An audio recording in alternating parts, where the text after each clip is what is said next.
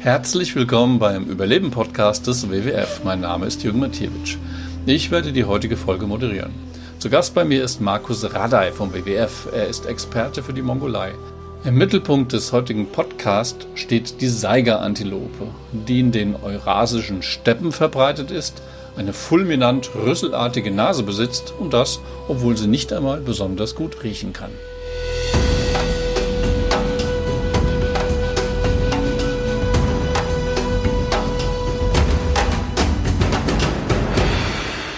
Hallo Markus, du bist ja nicht nur ein profunder Kenner der Saiga-Antilope, sondern auch einer der wenigen Stimmimitatoren des Tieres. Kannst du uns eine Kostprobe geben? Ja, ist ja gar nicht so schwierig. Das ist wie das Meckern von einem Schaf, aber ohne dieses Auf und Runter. Ich versuch's mal. So, das war so ein Jungtier. Und wenn ich jetzt mal so einen alten Bock nachmachen müsste, dann würde das vielleicht so sein. Klingt beeindruckend. Die Saiga-Antilope erinnert mich mit ihrer rüsselartigen Nase an Alf, einem außerirdischen Wesen und Star einer U S-Sitcom-Serie aus den neunziger Jahren. Gibt es eigentlich Hinweise dafür, dass der Schöpfer von Alf quasi eine Saiga-Antilope vor dem inneren Auge hatte? Also ich gehe jetzt davon aus, dass das wahrscheinlich nicht so war. So nett wir die beiden finden, Jürgen, die ist doch ziemlich unbekannt, diese Antilope. Und wenn Leute die zum ersten Mal sehen, ja, lachen sie sich so ein bisschen kringelig wegen dieser, diesem großen Nasenvorbau. Aber ich meine, dass der Schöpfer von Alf äh, dieses Tier nicht gekannt hat. Wir werden es wahrscheinlich nie erfahren. In der historischen Kulturgeschichte finden sich leider auch nur recht wenige Hinweise zur Saiga-Antilope. Aber Felsmalereien beweisen, dass sie vor circa hunderttausend Jahren auch in Europa heimisch war. Ja, die Saiga ist ja ein Relikt oder eine Überlebende der letzten Eiszeit. Und äh, die ging so vor zehntausend Jahren bei uns in Mitteleuropa zu Ende. Und alle Leute, die in Süddeutschland uns vielleicht zuhören, die können sich ziemlich sicher sein, dass äh, mindestens einmal während dieser Zeit so eine Saiga, aber auch eben andere größere Tiere der Eiszeit wie Mammuts oder Wollnashörner mal durch ihren, sinnbildlich gesprochen, Vorgarten gelaufen sind. Ja. Diese Saiga, die gab es eben auch damals äh, als typisches Eiszeittier bei uns. Also sie hatte ein unglaublich großes Verbreitungsgebiet. Es gab die im gesamten, gesamten eurasischen Norden, also auch bis nach ähm, Alaska dann und Kanada, weil die die Beringstraße überwunden hatte. Es gibt ja zwei Unterarten der Saiga-Antilope. Welche steht im Vordergrund deiner Arbeit? Also die Unterart, mit der ich mich beschäftige, zusammen mit den Kolleginnen und Kollegen äh, vom W W F Mongolei, das ist die mongolische Saiga. Das ist eine östliche Unterart. Und dann gibt es ja noch die westliche Unterart, die heutzutage nur noch in Kasachstan und in einer kleineren Population im südlichen Russland äh, vorkommt. Und diese beiden Unterarten. Früher dachte man, es sei eine Art, aber bis heute ist herkömmlich, dass man sie als Unterart kennzeichnet. Die sind auch nicht mehr miteinander verbunden, also die haben keinen Kontakt zueinander. Unterscheiden die sich? Ja, die mongolische Unterart ist ein bisschen zartgliedriger, also die ist nicht so groß wie die westliche Unterart, die in Kasachstan lebt, und auch die Hörner haben eine andere Form. Bleiben wir noch ein wenig bei den Besonderheiten der Saiga-Antilope. Da ist ja die schon recht überdimensionierte Nase. Der Geruchssinn ist ja nicht besonders ausgebildet. Welchen Zweck erfüllt sie in erster Linie? Ja, klar kann die Saiga-Antilope auch mit dieser Nase riechen. Aber das ist wohl deshalb so groß geworden, damit die Antilope dort die Temperatur regulieren kann. Also in dem Lebensraum, wo sie lebt, das sind die Kältesteppen in Asien, in Zentralasien und in Ostasien, in der Mongolei. Da wird es im Winter halt bis zu minus vierzig Grad kalt. Dann kann die Antilope, wenn sie durch die Nase atmet, die Luft schon mal vorwärmen. Und im Sommer wird es eben bis zu dreißig Grad oder sogar mehr heiß. Ja, und dann können durch die Luftzirkulation verbunden mit äh, viel Feuchtigkeit in dieser Nase kann eben die Saiga-Antilope sich auch kühlen. Das, vermutet man, ist so der wesentliche Zweck dieser Nase. Gibt es einen Unterschied zwischen Männchen und Weibchen? Ja, nur die Männchen tragen Hörner. Und das macht sie eben auch so anfällig für die Wilderei, weil Wilderer heutzutage haben es in erster Linie auf die Hörner abgesehen. Die Männchen sind etwas größer als die Weibchen und die Saiga ist eine mittelgroße Antilope, etwa so groß wie ein großes Schaf und eigentlich recht schlank gebaut. Das sieht man besonders im Sommer, wenn das Fell eben sehr dünn ist. Im Winter tragen sie so ein dichtes Fell, da sehen die aus wie so aufgeplusterte Kissen. Aber im Sommer zeigt sich so diese ganze Zartkriegeligkeit dieser Antilope. Und da wird schon ganz klar deutlich, das ist eine Art, die verbringt äh, ihr, ihr Leben in der flachen Steppe. Also die wäre zum Beispiel überhaupt nicht geeignet, um in der Mongolei, wo es ja auch hohe Berge vom Altaigebiet äh, Gebirge gibt, dass sie da in die Berge raufgeht. Wenn man die zum Beispiel vergleicht mit äh, den typischen Arten der in der äh, im Altaigebirge, nämlich dem Agali-Wildschaf oder dem Sibirischen Steinbock, dann sind die im Vergleich zur Saiga-Antilope richtige Muskelberge, ja, äh, was klar ist, sie brauchen diese Muskeln und diese kräftige Statur, um eben halt die Berge rauf und runter klettern zu können. Aber die Saiga lebt nur in der Ebene und sie ist ein Tier, an das man eben auch nicht rankommt. Also du stehst nicht, du wirst niemals vor einer Saiga stehen, also zumindest nicht vor einer gesunden, weil die dann schon längst abgehauen ist. Wie war eigentlich deine erste Begegnung mit einer Saiga-Antilope? Hat die nicht stattgefunden, weil die schon weggerannt sind? Oder wie war das für dich? Hast du nur die ganze Herde gesehen? Ja, die erste Begegnung war im November zweitausendsechzehn. Da haben wir ja unser Schneeleopardenprogramm in der Westmongolei begonnen. Das heißt also, seitdem finanzieren wir über deutsche Spendengelder unser W W F-Programm, das vom W W F Mongolei durchgeführt wird, zum Schutz des Schneeleoparden. Und ein kleiner Teil dieser äh, Mittel geht auch in den Schutz der Saiga-Antilopen.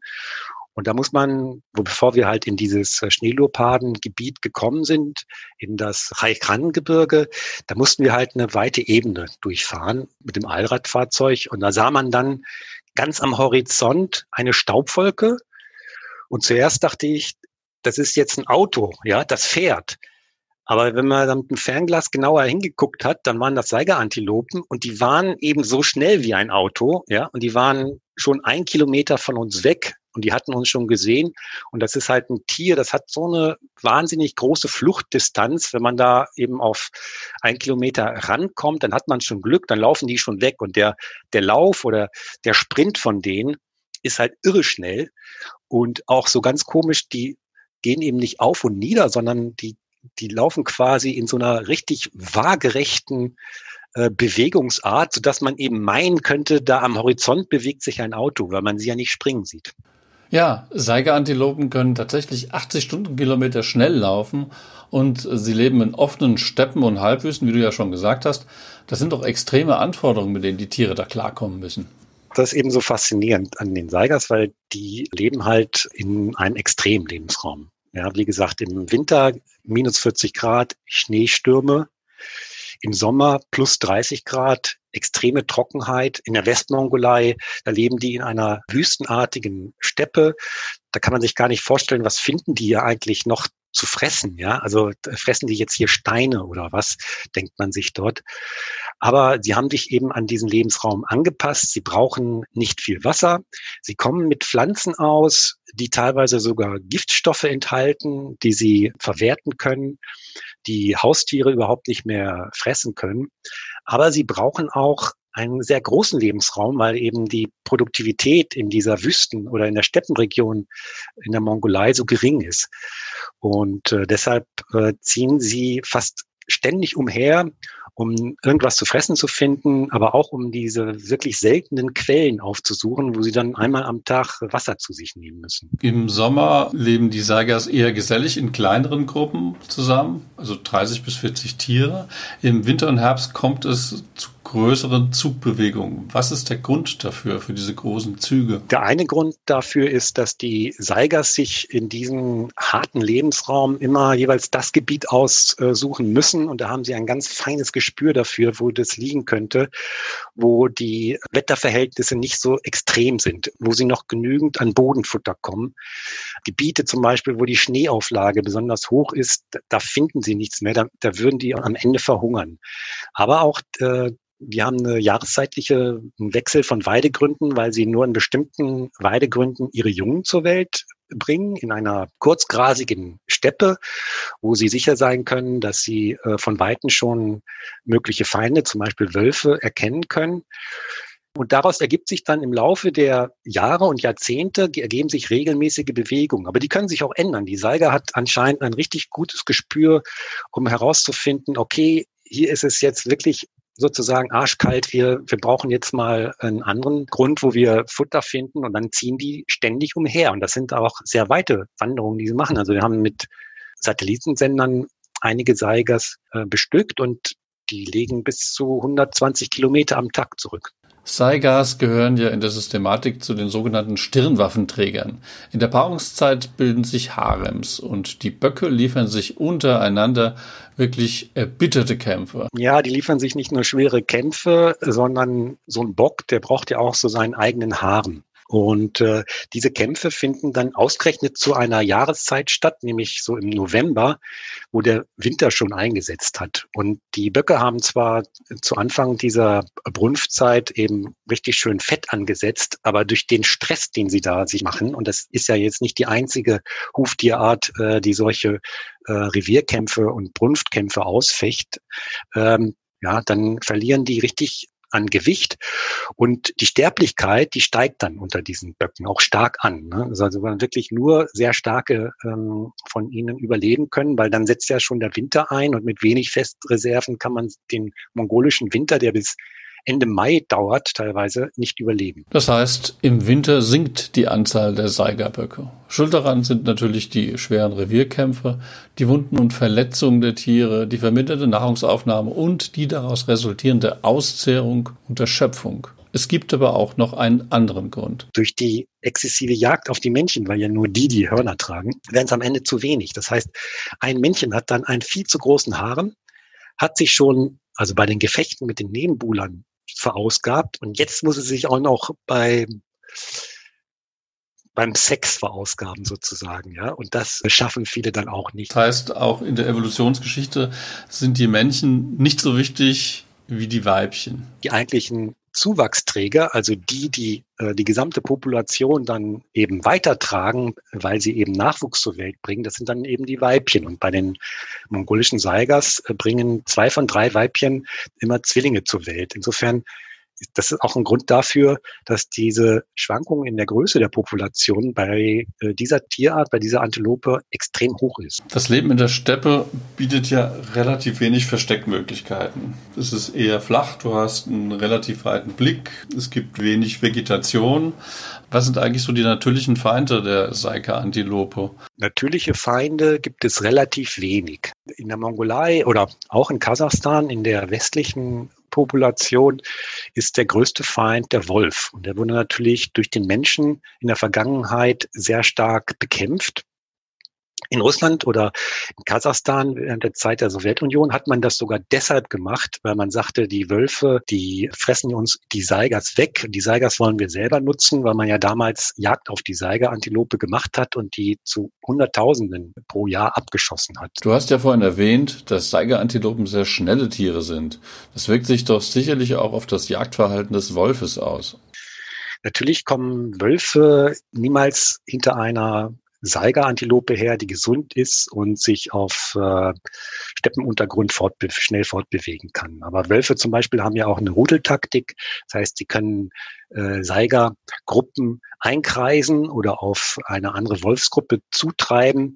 Wenn es eine hohe Schneelage gibt, dann äh, sacken die Wölfe nicht so äh, schnell ein, weil sie ja breitere Pfoten haben als die Klauen der Saiga. Insofern können auch äh, Wölfe erwachsene Saiga-Antilopen durchaus mal bekommen, aber natürlich ist das Haupt, die Hauptbeute der Wölfe sind junge Saiga-Antilopen, die haben so einen Versteckreflex. Das heißt, die äh, ducken sich meistens, ähm, auch wenn man sehr nah an sie herankommt, und wenn dann mal eine an junger Saiga aufspringt, dann kann der Wolf die natürlich packen. Ein anderer und hauptsächlicher Feind der Saiga-Antilope ist ja eher der Mensch. Weißt du, wann die erste Massenausrottung der Tiere begann? Also das kann man ja geschichtlich nicht so genau sagen. Auch in unseren Breiten, also in Mitteleuropa, haben früher ähm, während der Eiszeit haben die Menschen, die hier lebten, die wenigen auch Saigas gejagt.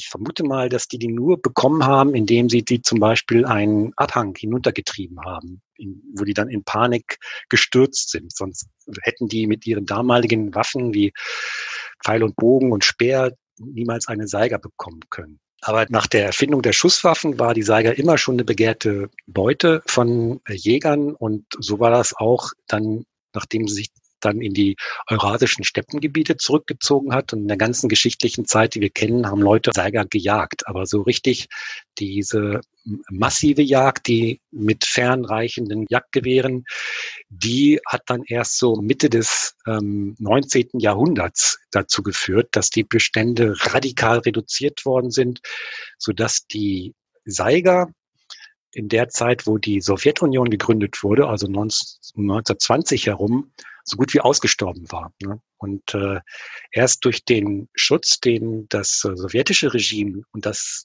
dann eben auch Kasachstan umfasste, eingeführt hat, da begannen die Bestände wieder zu wachsen, bis sie dann ab den fünfziger Jahren wieder weit über eine Million Tiere umfassten. Was waren die hauptsächlichen Gründe für die Jagd? Naja, die Gründe, die Saiga zu jagen, lagen immer bei Fleisch, Fell und den Hörnern. Wobei die Hörner natürlich jetzt, die, je auch sie seltener die Saiga wird, immer das teuerste Produkt gewesen sind. Und in der traditionellen chinesischen Medizin werden diese Hörner für ganz unterschiedliche Heilungszwecke eingesetzt. Und äh, wir reden immer so, ja, hier Nashorn, Potenzmittel und so. Also es gibt eine Vielzahl dann von Leiden, wo angeblich dieses Horn helfen soll. Also dann eben auch Fiebererkrankungen und sonstige Sachen. Aber ich habe mal einen chinesischen Kollegen vom W W F gefragt, wofür das eigentlich eingesetzt wird. Und er sagte mir, dass es in der sozusagen in der offiziellen Beschreibung gar keine Nutzungsanwendung von Saiga-Hörnern gibt. Er vermutet, dass die sozusagen als ein Ersatz gesehen werden für ein anderes Produkt, was vielleicht noch seltener ist. Aber ich kann das nicht genau sagen, weil auch zum Beispiel die chinesischen ähm, Wilderer oder Händler, die solche Hörner schmuggeln, da wissen wir nicht genau, wo das am Ende bleibt. Außer der Jagd gibt es ja auch noch andere Gründe für den Rückgang der Tierbestände. Welche Gründe sind es heute? Heute ist es vor allen Dingen die Konkurrenz mit Haustieren, also mit Weidetieren, also neben der Wilderei. Und da fällt auf, dass die Saiga ganz besonders unter Krankheiten leidet, die auch aus diesen Tierbeständen in die äh, wildlebenden Saiga-Population eingeschleppt werden. Also zum Beispiel war das so, dass zweitausendfünfzehn es ein krasses Massensterben gab der westlichen Unterart in Kasachstan, bei dem innerhalb kürzester Zeit über zweihunderttausend Saigas ähm, verendet sind.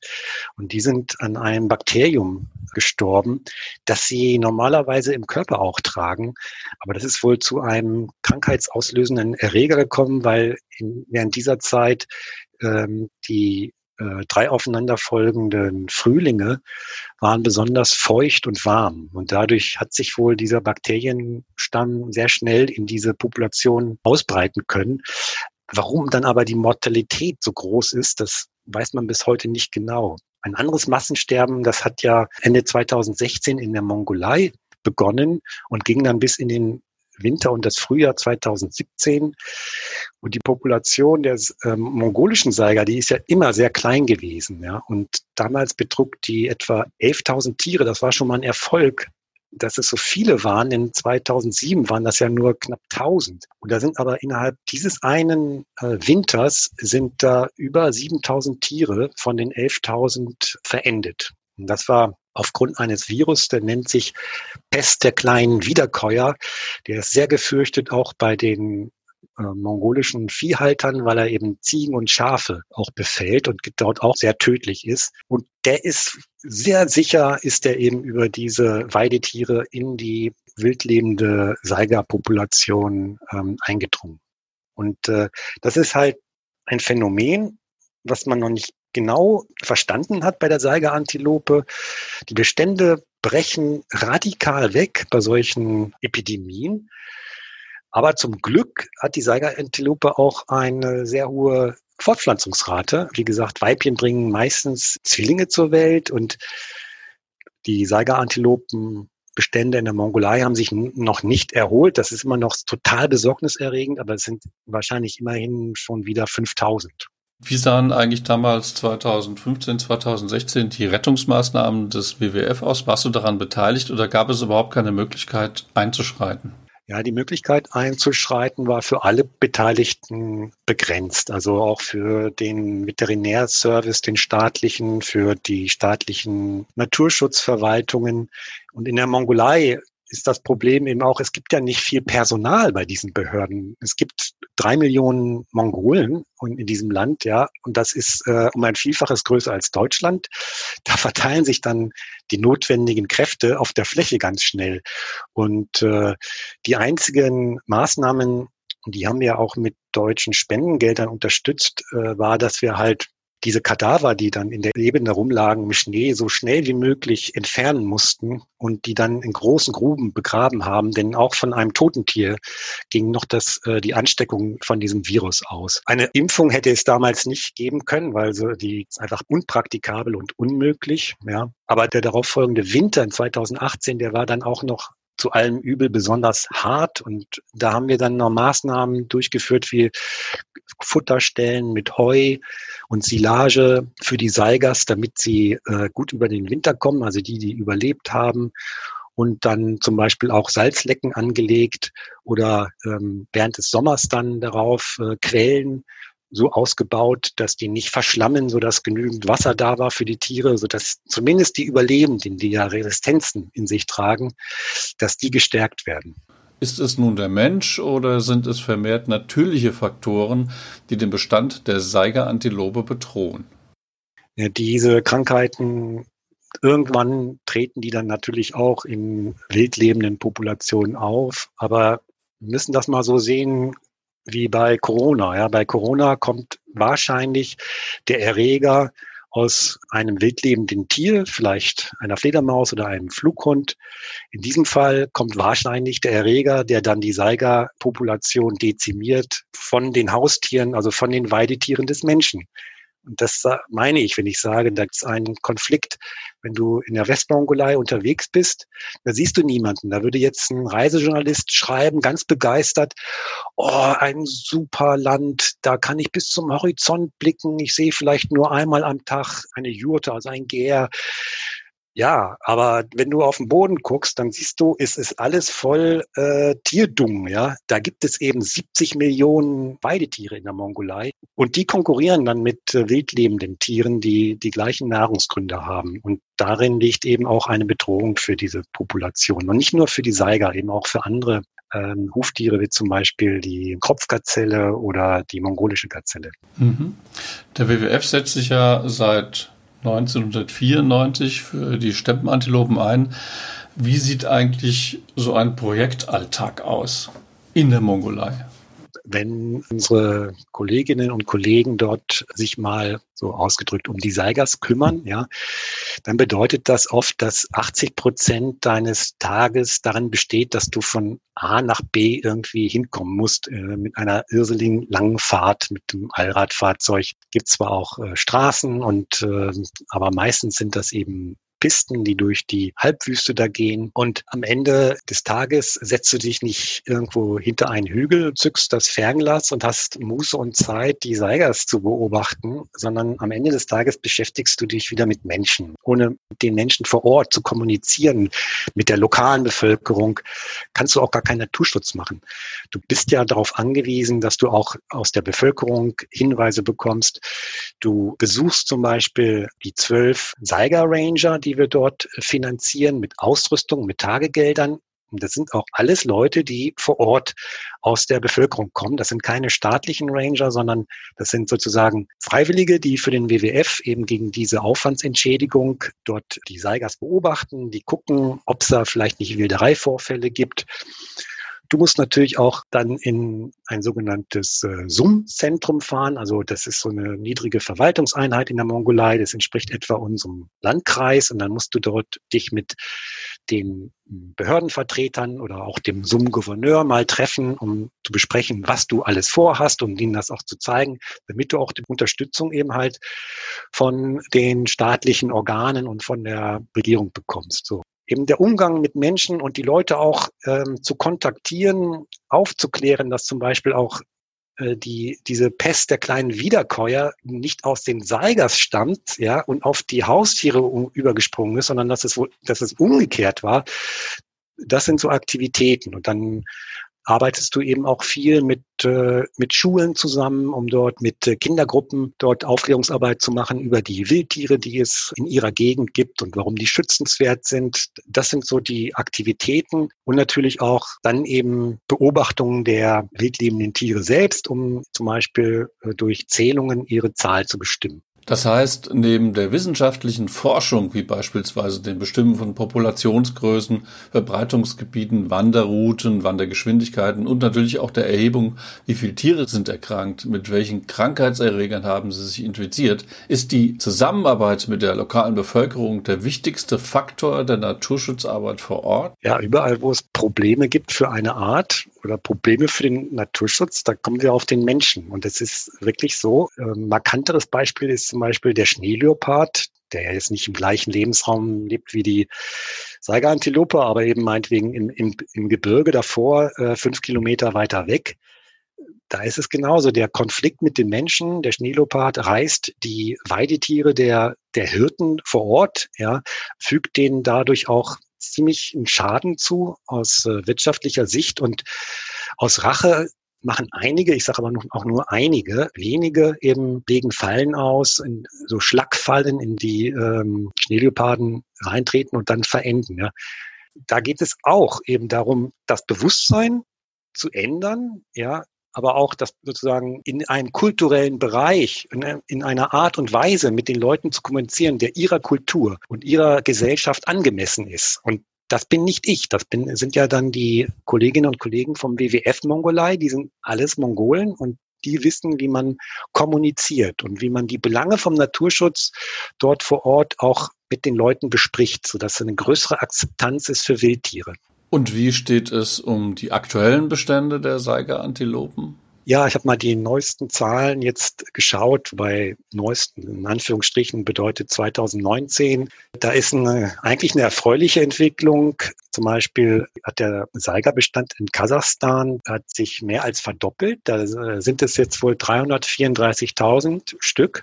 Und der in der Mongolei, der mongolische Saiga-Bestand, der beträgt jetzt etwa fünftausend. Das ist sehr wenig und immer noch besorgniserregend, aber das ist immer noch besser als die dreitausend noch was, die es zweitausendsiebzehn waren. Und der in Russland, der ist ein, eigentlich auch ein sehr kleiner Bestand. Das, der gehört ja auch zur westlichen Unterart, der beträgt etwa sechstausend. Also besonders Kasachstan zeigt eben ein ziemliches Wachstum in den letzten drei Jahren. Und dann hoffe ich dann, oder wir alle hoffen, dass das da auch anhält oder sich stabilisiert. Und Bedrohungen zeichnen sich im Augenblick nicht ab? Ja, die Wilderei ist ein permanentes Problem. Das ist halt illegal und das lässt sich nur kontrollieren, wenn eben halt staatliche Vollzugsorgane wie Polizei oder Wildschutzeinheiten dort besser kontrollieren. Aber da gibt es halt große Defizite. Und die Defizite gibt es dann in der Mongolei zum Beispiel auch. Aber da liegt es, das hatte ich ja schon gesagt, eben auch daran, dass es gibt gar nicht so viele Leute, die das da tun könnten in so einem Riesenraum. Deshalb ist man eben auch auf die auf die lokale Bevölkerung angewiesen. Die leben dann nicht in Dörfern, sondern viele der Leute leben als Halbnomaden in sogenannten Gärs, also in ihrer Jurte, und kontrollieren ihren Viehbestand drumherum. Und die kennen sich natürlich in der Gegend dort und sehen Sachen, die wir gar nicht sehen würden. Ja. Deshalb ist man eben in der Mongolei besonders eben auch auf die lokalen äh, Hirten angewiesen und äh, um zu, von denen zu erfahren, ob es da zum Beispiel Wilderei gegeben hat in letzter Zeit. Gibt es da eine Tendenz, Zunahme, Abnahme oder keine echte Vorhersage? Im Großen und Ganzen meine ich, dass die Tendenz äh, über die letzten Jahre abgenommen hat. Also das kann ich zur Mongolei sagen. Ja, eigentlich eher eine positive Tendenz. Wir haben heute sehr viel über die, wie ich finde, faszinierende Saiga-Antilope erfahren. Weitere Informationen zu dem kuriosen Steppentier und dem Projekt findet ihr in der Beschreibung des Podcasts. Ich verabschiede mich für heute. Markus, vielen Dank an dich. Ja, tschüss, Jürgen.